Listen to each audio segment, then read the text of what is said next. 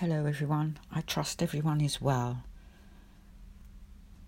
A failed marriage, failed relationships, seasons of financial struggle, constant seasons of unemployment, coupled with more rejection letters from employers leaving me with questions, far too many trips to the job centre. Each time I walked into and out of one, I felt it chipping away at my already low self esteem. I fought back tears walking home sometimes, wondering, how did I get here? I was trying to drag that woman out that knows deep down that she is loved by God, but she was hiding, too ashamed. For many years in failed relationships, I always said that I'm sick of drama. But the thing about drama is it gives you a voice. The rants, the pity parties, the tears, the depression, all of it made me feel alive. I often laughed at myself because I somehow always chose to go back to the same drama labelled with a different name. It was like a drug that I needed from time to time. I did it to myself because I had this battle with low self esteem. I dated grown boys that were toxic and broken, but how could I judge them when I was walking in a job centre every fortnight to get government assistance I really couldn't date a real man because I was ashamed of who I was. I was attracting what I thought I deserved. I read most of the self help books, but was too lazy to do the work. I gained knowledge, but stayed in the same place. I always did set boundaries, but love stole them gradually. I loved my comfort zone and still do.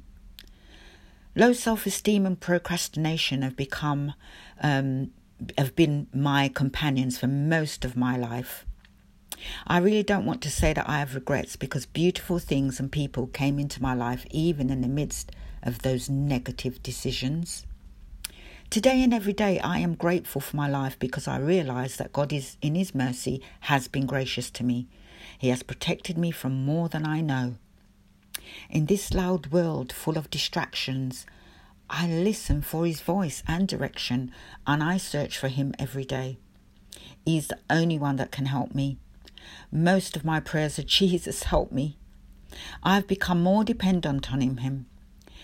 Acts 17:28 says in him we live and move and exist. You know, a flower was created to look beautiful and smell nice and be pleasing to the eyes. That is its purpose. God has a purpose for me, for my being here, I am not sure what that is yet. I know one thing it's not about me and what I want out of life anymore. It is about loving God and loving people. You know, Jesus is the answer. From the high standards set by society, I am seen as a non achiever, but God sees me as his child, his daughter, and he loves me. The voices I hear in my head from time to time about me no long about me no longer matter. What matters is do I believe what my father says about me? Absolutely. The voice of my Father becomes louder than my voice when I speak what He says about me. I am the apple of His eye. Romans 10:17 says faith comes by hearing and hearing by the word of God. If you want to know what God thinks about you, then you will find it in his word, the Bible. The word of God transforms. Luke 21:33 says heaven and earth will pass away, but my words will not pass away. Also, I'm going to read from a book called Isaiah in the Bible, one of my favorite um, books in the Bible, and I'm going to read Isaiah 55, verses 10 and 11.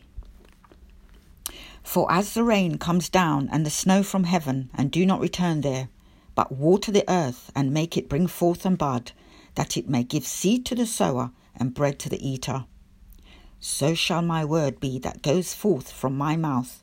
It shall not return to me void, which means empty, but it shall accomplish what I please, and it shall prosper in the thing for which I sent it. Have a lovely day, guys. God bless.